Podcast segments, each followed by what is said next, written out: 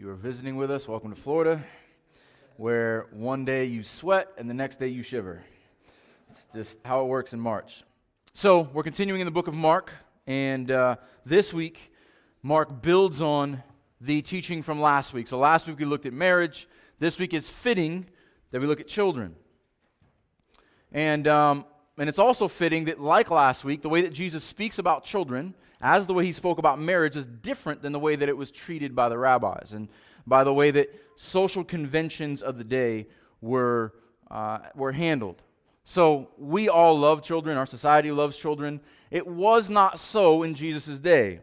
Not that they hated children, but they were not the focus of attention like they are today. And now, parents, culture, big business, everything revolves around children. Everything revolves around their needs, their, their, their desires. How do we make them happy, and how do we pull the most marketing dollars out of your children? But in Jesus' day, they were not as significant.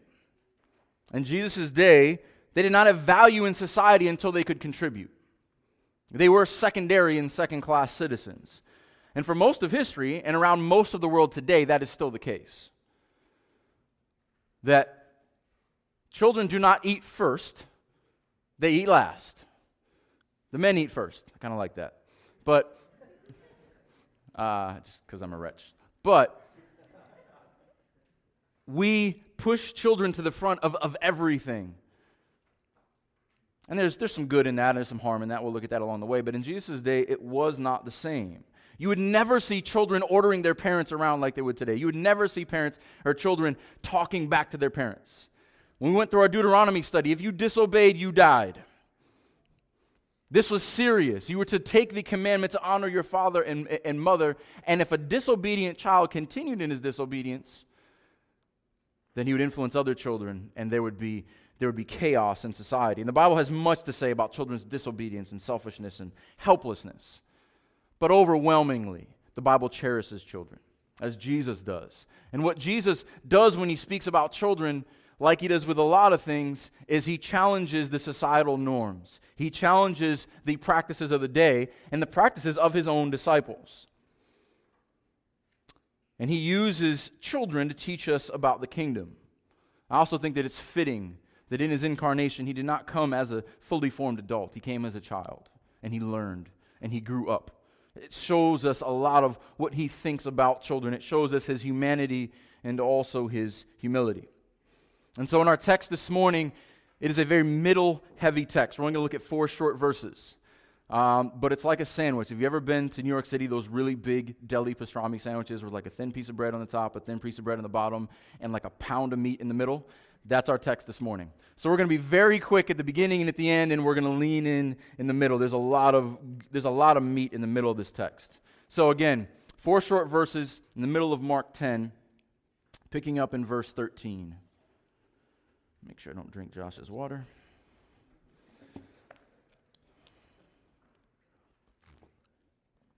And they were bringing children to him that he might touch them. And the disciples rebuked them. But when Jesus saw it, he was indignant and said to them, Let the children come to me. Do not hinder them, for to such belongs the kingdom of God. Truly I say to you, whoever does not receive the kingdom of God like a child shall not enter it. And he took them in his arms and blessed them, laying his hands on them. Let's pray. Heavenly Father, we love you, we praise you. May we see ourselves like this children in the arms of Jesus, protected and blessed. May we come to you like children. May we know that we are welcome in your kingdom through faith in your Son. We are adopted to eat at your table and share in your inheritance. May this passage be an encouragement and a challenge. May it be convicting for those who stand on their own ability, their own intelligence, for those who are still trying to stand in their own righteousness and do not know what it means to be your child. May they be humbled, broken, that they may turn and believe, and that you may be glorified. We ask that your Spirit work in us this morning.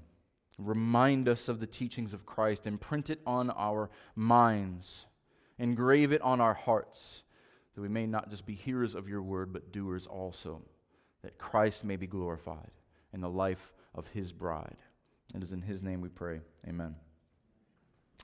So the first thing we're going to see is that they were bringing little children to him. And this is, this is kind of a, a pattern. This brings to mind a couple verses we saw in Mark 9. 936, he takes a child and uh, put him in the midst of, midst of them and taking him in his arms. He begins to talk about the child. Verse 42, still talking about the child, whoever causes one of these little ones who believes in me to sin. And so we get this picture that it's not uncommon for children to come and sit at his feet and listen, and parents to bring their children to him. And um, it brings his care and concern. And so there are varying ages. The words used in the Gospels are different.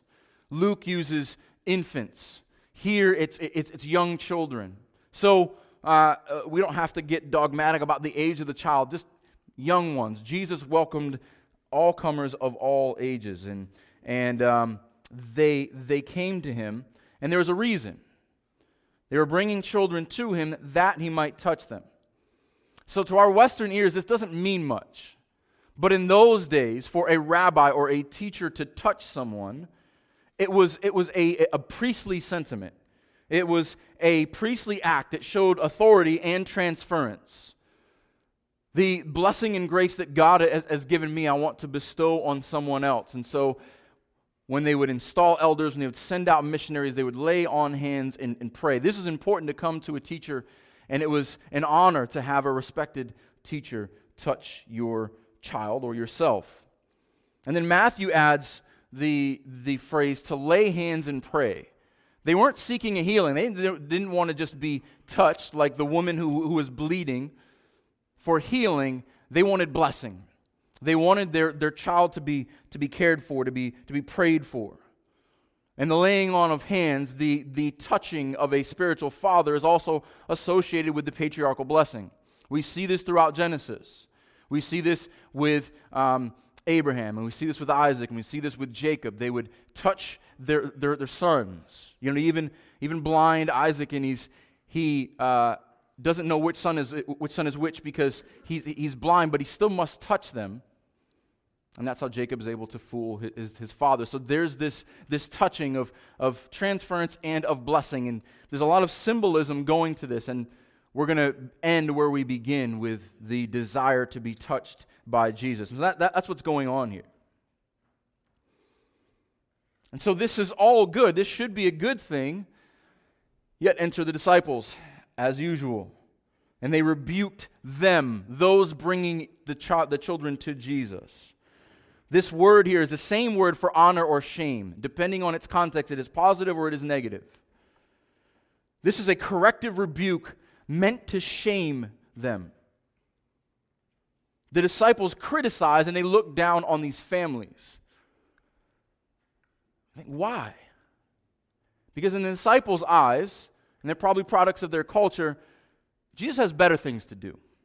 These children are a waste of his time they're not real students. They're not worth his time. There was some arrogance or pride within them. And the, the disciples, as usual, are pretty full of themselves. They're arguing about who can be greatest in the kingdom. They're arguing about who can sit on his, on his right and left hand. They're trying to jockey for position. Yet they look down on children who want to come to Jesus. And so, anytime you see pride, you see arrogance, you see selfishness, you're going to see Jesus' righteous anger. And that's how he responds. But when Jesus saw it, he was indignant. This is a deep, passionate anger. He's not just a little perturbed, he is furious with a righteous anger. And, his, and he is right for it because of their self righteousness and their selfishness. Jesus' indignation is not rooted in his selfishness like ours so often is. It is, it is rooted in his righteousness. and his desire to let no one be hindered from coming to him, especially children. And so he confronts his disciples. And so don't read this weakly, in a weak way. This is a strong command when he gives it to them. Let the children come to me. Some translate this stop, uh, uh, do not stop them from coming to me. It's the same sense. It's this command that is literal for them. Let those children come to me, but is still true for us figuratively. Children no longer are brought up into Jesus' arms in the literal sense, but we are to let them come. This command for us is to instruct, to guide, to foster, to point, to give them the knowledge of who Christ is, to lead in practice that they might come to Him. That everything we do in front of the eyes of children should be to point them to Jesus. That they may come to Him. The most caring thing these parents can ever do is bring their children before Jesus. And the most caring thing we can ever do with the little children in our midst is bring them before Him. Bring them, let them come. They are, there's also something else that's important here. They're impressionable. Because if they don't go to Jesus, they will look to someone else, they will follow someone else. They're going to soak in whatever is given to them. Give them good food, don't give them garbage. Bring them to me. So that's why we are intentional in our philosophy of ministry here toward children. We want children of every age, if possible, to sit in with their parents. We want the singing of hymns, the reading of scripture, the listening to sermons to be ingrained in children. Even if they can't understand every word, the word of God does not come back void. We're not here to entertain them and, and keep them busy and be like another Nickelodeon show. And even those one through five who have a hard time sitting down here, they are hearing the gospel each and every week. They are being pointed to Christ in each and every lesson. Because that is what is most important. We're, we have been given, we've been entrusted with children and, and given stewardship over their lives, and not just for the children, we encourage and we support families as well teaching them to bring their, their, their children to Christ, coming alongside them, praying for them, encouraging them, because we know how vital this is. I want to touch on that more as we, as, as we go on. And so, the first thing we're going to see here is that children are precious to Jesus. And as they should be, they should be taught and encouraged. But some people swing too far and overcorrect here. It does not mean pander and entertain. Let the little, little children come to Jesus. Not everything else you want them to do. What he has in mind when he says, do not hinder them, is those who discourage them, those who dismiss them. Do not hinder them from coming to Jesus, thinking they're a waste of time. They're a little, they're a little image, bearer, image bearers in need of redemption. But let's talk about what this is not. Some parents don't want to hinder their children from anything. That is not what he's talking about here. Some parents think that their little angel can do no wrong. If you are doing that, you are hindering them. Because if your little angel can do no wrong and runs your house, they don't need Jesus. They don't need God because they are little gods. And our culture swings the opposite way from Jesus' culture. We have made children into little idols that everything must be centered around. And they must be validated and encouraged in every way. Your children, your child needs to know they're a sinner. They need to know that they need, save, they, they need saving. Uh, and if they don't know they're a sinner, wait about two minutes. They will remind you. But spoiling your child is a hindrance from dependence on faith. Or, excuse me, um, yes, on, on Christ. So don't hinder them, for to such belongs the kingdom of God. Now, I, I want to talk about what this is and what this isn't. Jesus is saying a lot here. For to such is the kingdom of God. Why does he, why let them come? Why not hinder them? So, one, it says something about his day, that this was a, a common practice. The rabbis love to quote other rabbis. The smart guys always love to quote other smart guys.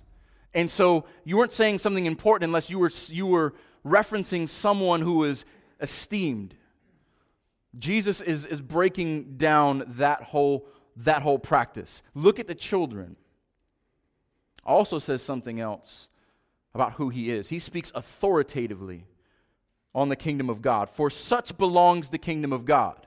He speaks authoritatively because he can. But the rabbis didn't talk like this. The rabbis were, were, were concerned about practice, they were concerned about observance. If you read the writings of the rabbis, it's do this in this situation, do this in this situation, do this in this situation. As we saw a couple weeks ago, the kingdom of God is everlasting life in Christ. His concern is eternity, the things that do not pass away. And that way, he was very different than the rabbis. What does it mean for to such belongs the kingdom of heaven? Does it mean that all children are in the kingdom? Does it mean that children, because of their, their, innocence, their, their innocence and their innate moral quality, belong to the kingdom? Of course not. They're cute, but they're sinners. It, it is not what that means. It means, but to such ones like children. And this makes sense when you're speaking to adults. If you want to enter the kingdom, consider these children. Be like them. And to explain it, Jesus goes a step further. And here's where we're going to lean in in verse 15. Truly I say to you, whoever does not receive the kingdom of God like a child shall not enter it. And I want to break all this down. Beginning with the first word, truly. Amen in the Greek. We close our sentences with Amen. Let it be so. Let it be true.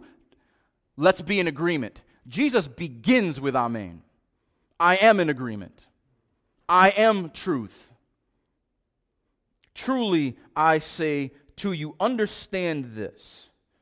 Whoever does not, this is how we know he's not speaking uh, specifically about children or, or only about children. Whoever does not, anyone, whoever does not receive the kingdom of God like a child. What does it mean to receive? How do we receive the kingdom? John helps us here. Turn to John chapter 1.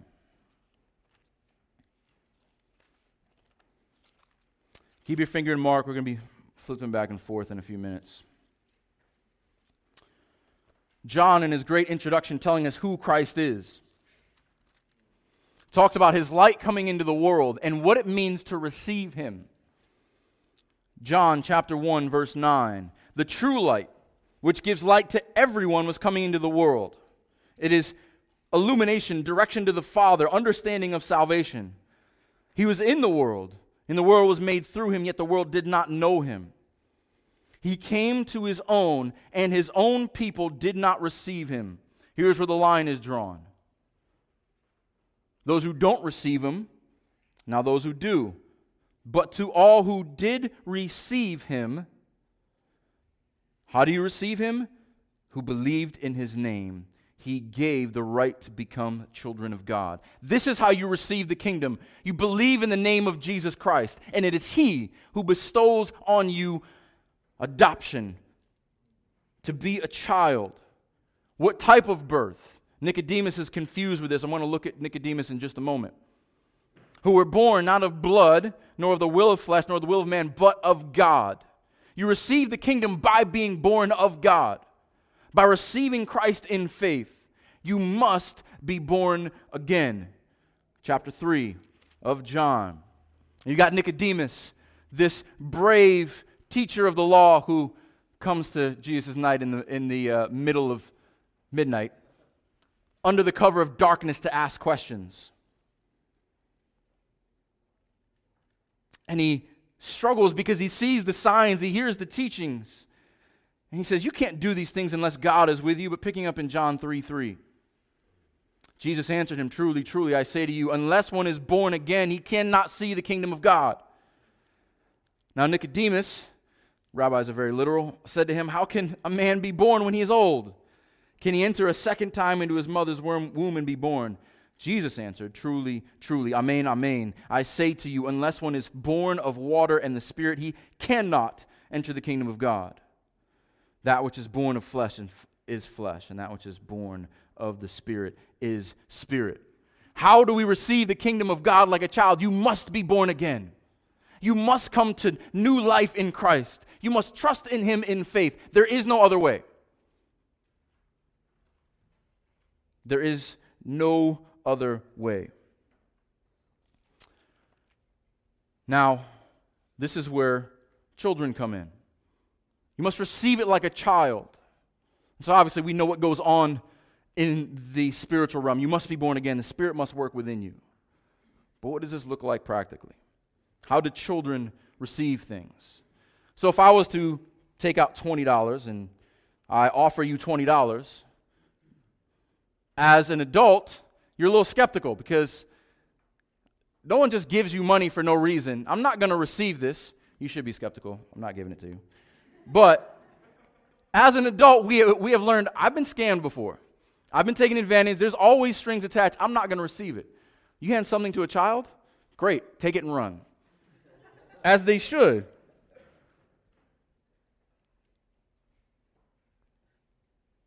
It is a good thing that children are trusting that they can just receive it from Jesus without all of the baggage that we have built up over the years of our lives. It's great to trust Jesus. It is terrible to trust strangers with candy. It's also why we must guard our children. So this is how they this is how they receive simply, easily in faith. Whoever does not receive the kingdom of God like a child, what does it mean to be like a child? Now, they're not commended for what they have, but as Jesse alluded to earlier, but for what they do not have. No status, no stake in the world, no wealth. They're helpless, they're simple. The only thing they can do is rely on their parents and trust in their parents to provide for them. They have no choice, like a child. Not for what they do have, but what they do not have. They do not have all the encumbrances that we have. They don't carry the baggage around of our own pride and our own accomplishments or our own hurts. They haven't lived long enough yet. This is how they come to Christ. We've got a lot more stuff to hold on to. I love what James Edwards says in his commentary. He says, Little children are paradigmatic or ideal disciples, for only empty hands can be filled. This is how you come to Jesus with empty hands. You cannot receive if you are already full of yourself, full of your own stuff. This is how we must, we must come to the Father, emptied of ourselves. Just like your little children come to you with nothing to offer but the words, Mommy, Daddy.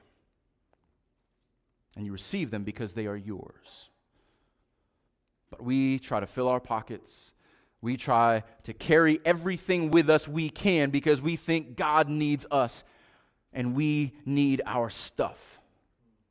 Come like a child,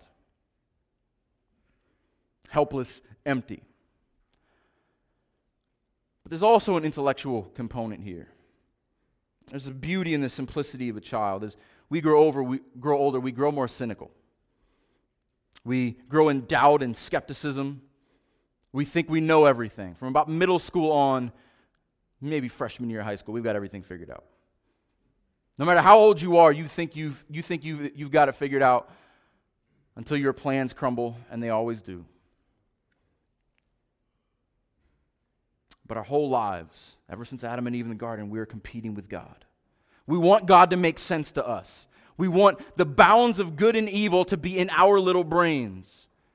And because we think that God should condescend to our limitations, we can't trust something that is bigger than us. We must wrestle with the simplest of concepts. We can make the easiest things difficult. Because as we grow older, our childlike innocence, quote unquote innocence, fades. A child says, He's God. Okay, great. They're used to being under authority, they're used to people being bigger than them. That's not hard for them to imagine. but we think we're pretty big and we're, we're pretty confident on our own. So, a few of us guys were having a conversation after the service last week about the Trinity and the difficulties that come from explaining the Trinity and the heresies that come out of the, the, the Trinity. You know, just light conversations that we have every Sunday afternoon. Um, we do. And, but that's not a conversation children are having. When I said your children are learning the gospel every week, what your children learn is uh, who is Jesus? God. Who is the Father? God. Who is the Spirit? God. Is Jesus the Father? No. Is Jesus the Spirit? No. This is simple for them. God is three, God is one, and they accept it on faith. It's there's a there's a beauty of this simple faith. Okay, cool. So there's a great example of this. Uh, my little nephew Daniel was three or four. So listen, I'm terrible with with ages. I am terrible with uh, birthdays. If I forget your birthday, I wouldn't remember mine. How many, Josh? He's three. I thought it was three. But if, if I wasn't born on a year that ended in zero, I'd forget my own age. I, I just, I, I'm not a sentimental person. So if I forget your birthday, Jesse will wish you happy birthday. he's, he's, he's, he's really good at that. So um, we had this great interaction with, with, my, with my nephew last week. And so I found out that I am the uh, uncle with, with candy now. So I know my nephews love me, but they really love gum. And so when they found out I have gum, they come up and ask me for gum. And so Nin and I conspired against them in a good way. If you're going to get gum, you've got to earn it. So they have to come up and hug me before service. When you see my nephews hugging me, they, they, they love me. And I asked them which one did they, they love more. Well, we love you and gum. So I'll take it. So they give me a hug before service, but then after service, Nin said, ask them what they learned. So every week I ask them what they learned. And Daniel's a little more shy than his brother. Sammy typically is the, the, the, spokesman for the two. But I asked Daniel, What did you learn? And Daniel said, Hey, we learned that Jesus calmed the seas. Great. How did he do that? By speaking. Absolutely. And I want to step further. But how did he do that? Because he's God. Duh. Like he didn't he didn't he didn't say duh, but it was implied. I love that a three year old gets it. Jesus calms the water. He's, he's man, he spoke, but he's also God. It's amazing what a little gum will do. So, this reminds me of this is a, a, a, true story. This reminds me of the first evangelist in, in our family. Uh, so, my great grandmother on my father's side, uh, who I never met, Italian immigrant, very little English, one of, one of the first converts. And so, when you grow up in a blue collar, predominantly Catholic town, uh, there was persecution uh, toward, toward Protestants. They literally had to worship in a little shack out in the woods because there, there was pressure from all of their Catholic neighbors. She knew very little English. But my father's most striking remembrance of his, of his, his grandmother was the proposition she would pose to them every time she see them. The only English she knew was, Do you believe in Jesus? And her motivation was a stick of gum. Do you believe in Jesus? Do you believe in Jesus? He said, I would have believed in anything if she just gave me the gum. But I love the evangelistic spirit. And now I didn't even make the connection until this morning that I am doing the same thing. But thankfully, I know enough English to bring them, to bring them beyond the gum. But it's amazing that she is now in glory with her daughter in law, who is with the Lord. And her grandchildren, many of them are with the Lord, and her great grandchildren, many of them are with the Lord, and her great great grandchildren, many of them are with the Lord. Simple prayers of a faithful grandmother in broken English. It's beautiful. And we see this so often in the church that belief for children is easy. But as they get older, the world and their flesh begin to challenge the faith that always seems so simple. And Satan acts just like he did in the garden. He accuses, he deceives, and twists the teachings of God. And sadly, the church has not done a good job at responding to this. We're great when it comes to Sunday school, and when I grew up, it was flannel boards and uh, you know coloring workbooks and macaroni necklaces and all those real sanctifying things. But once they get out of Sunday school, the church doesn't really have an answer for them. And they leave them to the world to, to figure these things out. As the church, we need to encourage these children and bring them to Jesus at a young age and keep reminding them and keep bringing them and keep challenging them. Train them how to be young men and women who glorify the Lord. We must encourage them to trust in Christ in all ages. From young to old, many of us are not too different than the children. The other thing, when Jesus says, You receive the kingdom like a child, here's what children have on us that we don't they know they're helpless. They know they're weak. We don't. You're not as tough as you think you are. You're not as independent as you think you are. You're not as strong as you, you think you are. A beautiful characteristic of a child is that they know they need help and they're not afraid to ask for it. The older we get, we tend to think too highly of ourselves. We think, I've got to contribute something intellectually, financially, in my abilities. But for us, we need to be like children in this regard. I came across Psalm 131 this week, and it is a beautiful picture of it. How are we to view our helplessness, and how are we to approach the Lord like a child? A few short verses, but I want you to see the wisdom, Psalm 131. Psalm 131, a song of ascents of David. O Lord, my heart is not lifted up. My eyes are not raised too high. I don't think too much of myself. I do not occupy myself with things too great and too marvelous for me. I know where I belong. Stay in my lane. Do not try to think above my pay grade. But I have calmed and quieted my soul. I have come to rest. How do I rest? Like a weaned child with its mother. Like a weaned child is my soul within me. Like a child who is no longer feeding directly from his mother, but still comes to his mother for comfort, for nourishment. He knows enough to come to his mother and is a complete comfort, complete rest. This is David's prayer for Israel. O Israel, hope in the Lord from this time forth and forevermore. Don't think too high of yourself. Don't put too much emphasis on what you can do. Don't like, like, like, like Solomon, don't pursue knowledge for the sake of knowledge. Rest.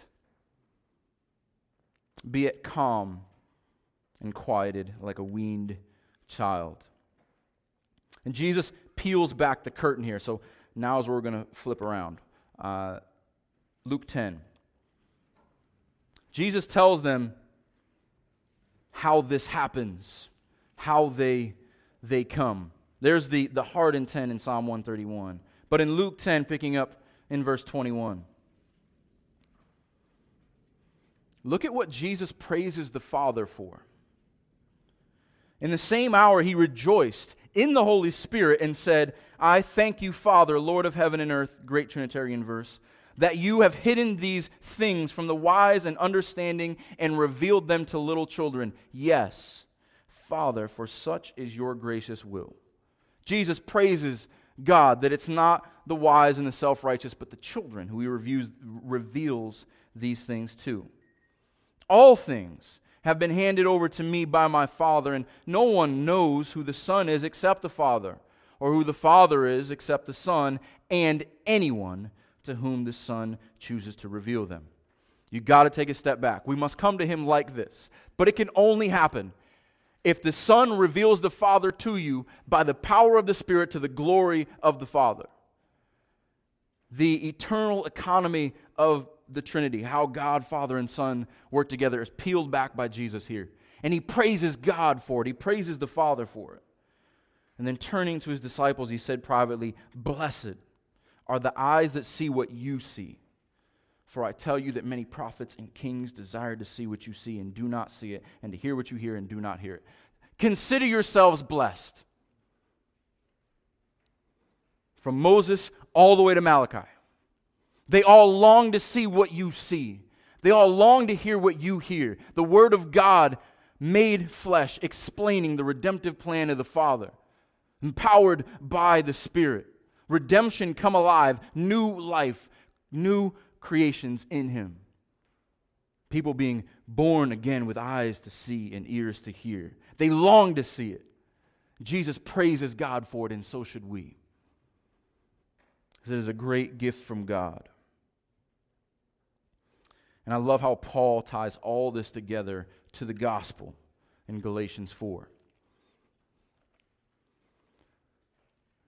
Jesse referenced the sister verse in Romans 8.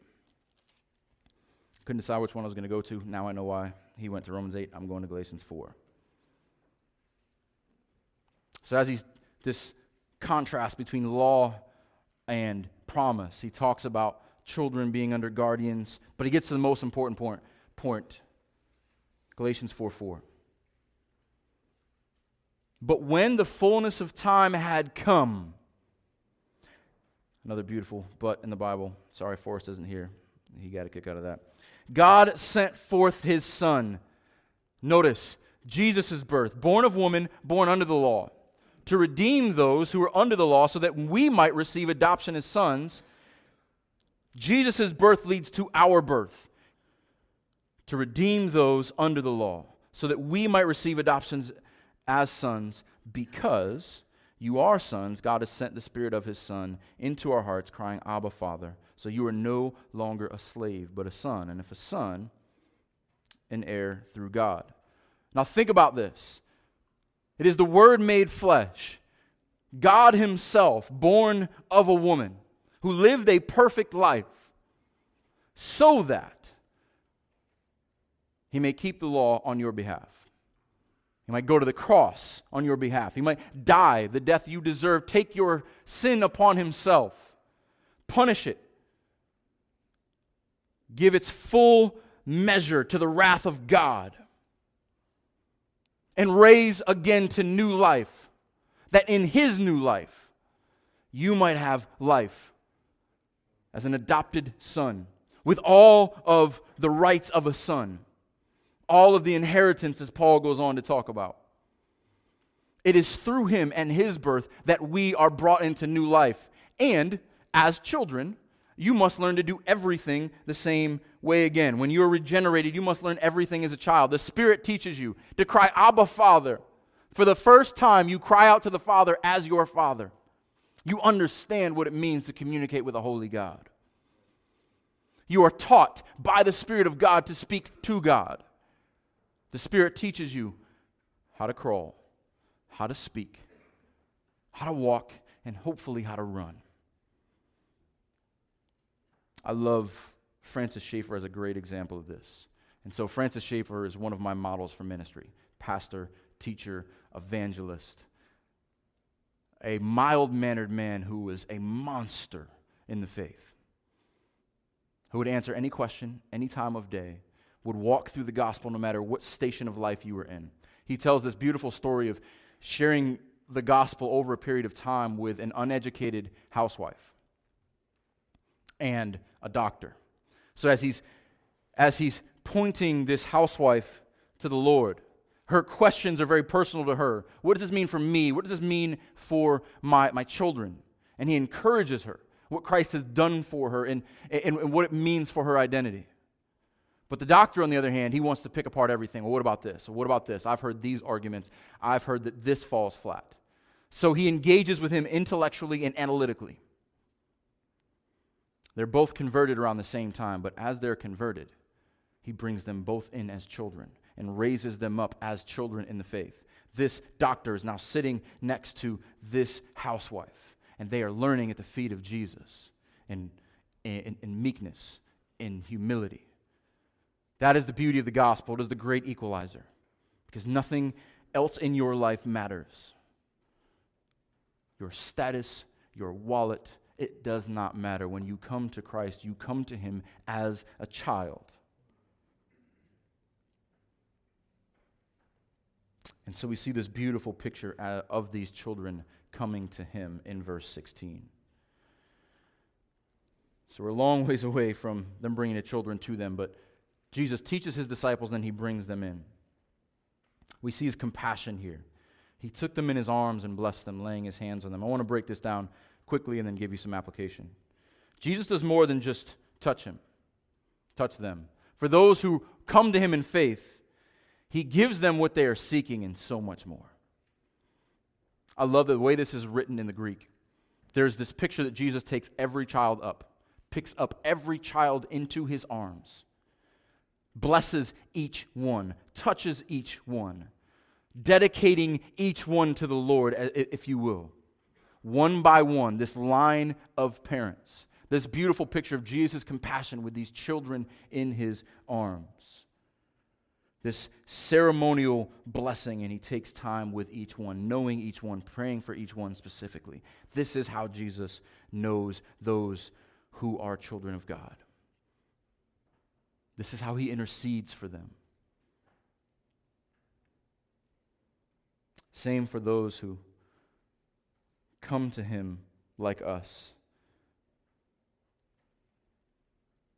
He knows you by name. He picks you up into his arms. He holds you in his mighty right hand, and no one can ever snatch you out of it. He ever lives to intercede for you by the right hand of the Father. He is your mediator, sent his Spirit to be your advocate. The communication chain between Father, Son, and Spirit is unbroken. And his compassion as he blesses you and prays for you, encourages you. This is a good thing that those parents brought their children to Jesus, as they should. These days, parents are more excited to bring their children to a fat man in a red suit than they are Jesus. Bring your children to Jesus, not Santa. This is how godly parents should be lining up to present my child before the feet of the Son of God, that he may touch them, that he may bless them. This is how we raise up children. This is how we encourage them because it is only by His compassion and His blessing. And the beauty is that the Son reveals the Father to you, the Father draws you, the Spirit quickens you, brings you to new life. This is how Jesus treats you. He takes you in His arms, you get His care and protection. The intimacy with which He knows His own. He knows you intimately because He was you. He walked as you did, as you do, in temptation and weakness and hunger, being tired, and being frustrated and being angry. And he knows what it, he knows all of your hurts, knows all the difficulties you have faced in this life. But he has gone before you perfectly that you may go to him uninterrupted, unhindered, because of what he has done for you. And his blessing, all of the spiritual blessings that we have in Christ are yours. Jesus doesn't give empty promises. Jesus doesn't bless temporarily. He blesses eternally. If his blessings rest on yours, they are yours forever. Amen.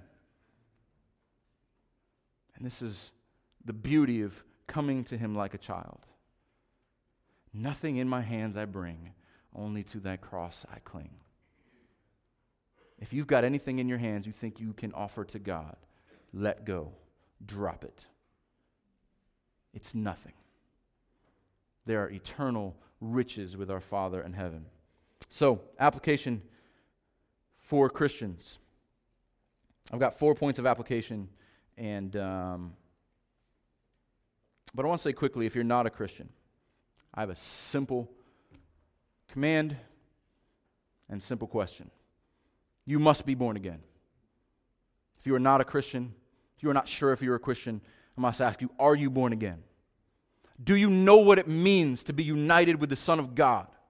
Do you know what it means for the Spirit to intercede on your behalf? Do you know what it means to call the, the, the God of the universe Father? If you don't, repent. Turn. This is what Jesus says in Matthew 18 when the, when the disciples are arguing over who will be greatest in the kingdom. He says, Unless you turn like one of these children and humble yourselves, you will never see the kingdom. This now is a family conversation for the believers. Application number one if you come to Jesus as a child, you are a child of God. There is no universal sonship. We are not, we are, we are not all children of God. You must be given that right by faith. It must be granted to you, as John says in John 1, by the Son. But if it is, if you are a child of God, rejoice. You have so much to be thankful for. And act like one. Act like the Lord of glory gave his life for you. Act like he died to sin that you might also. If you were come to Jesus as a child, you are a child of God. Number two, disciples are learners. The word means learner. If you are a child, you must be teachable. You, the old Asian proverb, you can't be a full cup. The empty hands are the ones that get filled. You must be teachable. I love what Paul says about this in his pastoral ministry in 1 Corinthians 4. I love that 1 Corinthians 4 is the most messed up church in the New Testament, by far. But he speaks to them lovingly and patiently. 1 Corinthians 4 14 through 17. Look how he speaks as a minister of the gospel. Look how he challenges them. I do not write these things to make you ashamed, but to admonish you as my beloved children. He sees the children of God as his own spiritual children in his ministry. For though you have countless guides in Christ, you do not have many fathers. For I became your father in Christ Jesus through the gospel. I urge you then, according to the gospel, be imitators of me. If you are a disciple, you are a learner. You must be teachable. Follow those who are following Christ, imitate their way of life. And this, excuse me, that is why I sent you Timothy, my beloved and faithful child. My beloved and faithful child in the Lord, to remind you of my ways in Christ. Paul cares for them so much, I taught you. And I taught Timothy, he's also my child, but Timothy is a little further along. I'm going to send Timothy so that he can remind you of what I taught you about Christ. Jesus said, This is the job of the Holy Spirit the Holy Spirit would come and remind you of everything that I taught you. And for that, I will send you evangelists. I will send you elders. I will send you shepherds to teach and remind you because you are constantly learning, you are constantly growing. And they will do it, Timothy will do it to remind you of my ways in Christ as I teach them everywhere in every church. So when Paul says everywhere in every church, this is good for every believer everywhere. We grow in Christ and we grow together in every church. Disciples are children, disciples must be teachable. Number three is a very important distinction. We must be childlike, not childish. Big difference. Paul addresses this. Stay in 1 Corinthians 3 or 1 Corinthians chapter 13 because he's addressing a lot of childishness. The great love chapter. I love how, I don't, I, I don't love, I mean this in complete sarcasm, that people quote the, the, the love chapter as if it's just be nice and remain in ignorance. Look at verse 11. When I was a child, I spoke like a child. I thought like a child. I reasoned like a child. When I became a man, I gave up childish ways. Love does not remain childish. Love grows up into the image of Christ. We are to be childlike, but not childish. We are not to be content on milk. It would be foolish to see a 30 year old baby on a bottle. There are many 30 year old babies on bottles in the pews every Sunday morning. Some of you are content with a bottle. Be childlike, not childish. One more in 1 Corinthians. Look at verse 20 of verse of chapter 14. Brothers, do not be children in your thinking be infants in evil, but in your thinking be mature. Childlike, not childish. We are to have mature minds that are renewed according to the Word of God. That we remain infants in evil, innocent as doves, yet mature in our thinking, wise as serpents. Number four. So, one, you are a child of God. Two, you must be teachable. Three, childlike, not childish. Four, you must abide. This is where I want to close. 1 John chapter 2. John loves this language. Paul picks up on this language. John picks up on this language. Imagine hearing Jesus say this. John took this to heart because, as an old man, probably 50 to 60 years later, he still calls the writers of his first epistle little children. He refers to them as children of God. And this is a note where we want to land on. And now, little children, picking up in 1 John chapter 2 verse 28. And now little children abide in him so that when he appears we may have confidence and not shrink from him in shame at, at his coming. If you know that he is righteous, you may be sure that everyone who practices righteousness has been born of him. Little children abide in him. Why? Because this promotes confidence. Children are teachable. They're not childish and they abide, they remain, they cling to the love of the Father. Verse 1. See what kind of love the Father has given us, that we should be called children of God. And so we are. Those are some of my favorite words in, the, in all of Scripture. And so we are. That is how we know the Father's love. That is how we know the Son's love, that we are His children. The reason why the world does not know us is that it did not know Him. Beloved, we are God's children now, but it gets better. And what we will be has not yet appeared. But we know that when He appears, we shall be like Him because we shall see him as he is. This is the posture of the believer. We cling to Christ because one day when he returns, we're going to see him in all his glory. We have been given right to see God as he truly is. We have been given right to stand in his presence because our high priest has gone before us. That's what it means to be a child. We should stand on that. Jesus is coming for the children of God. And we shall see him as he is. If you are a child of God, rejoice. If you are not, repent. Let's pray.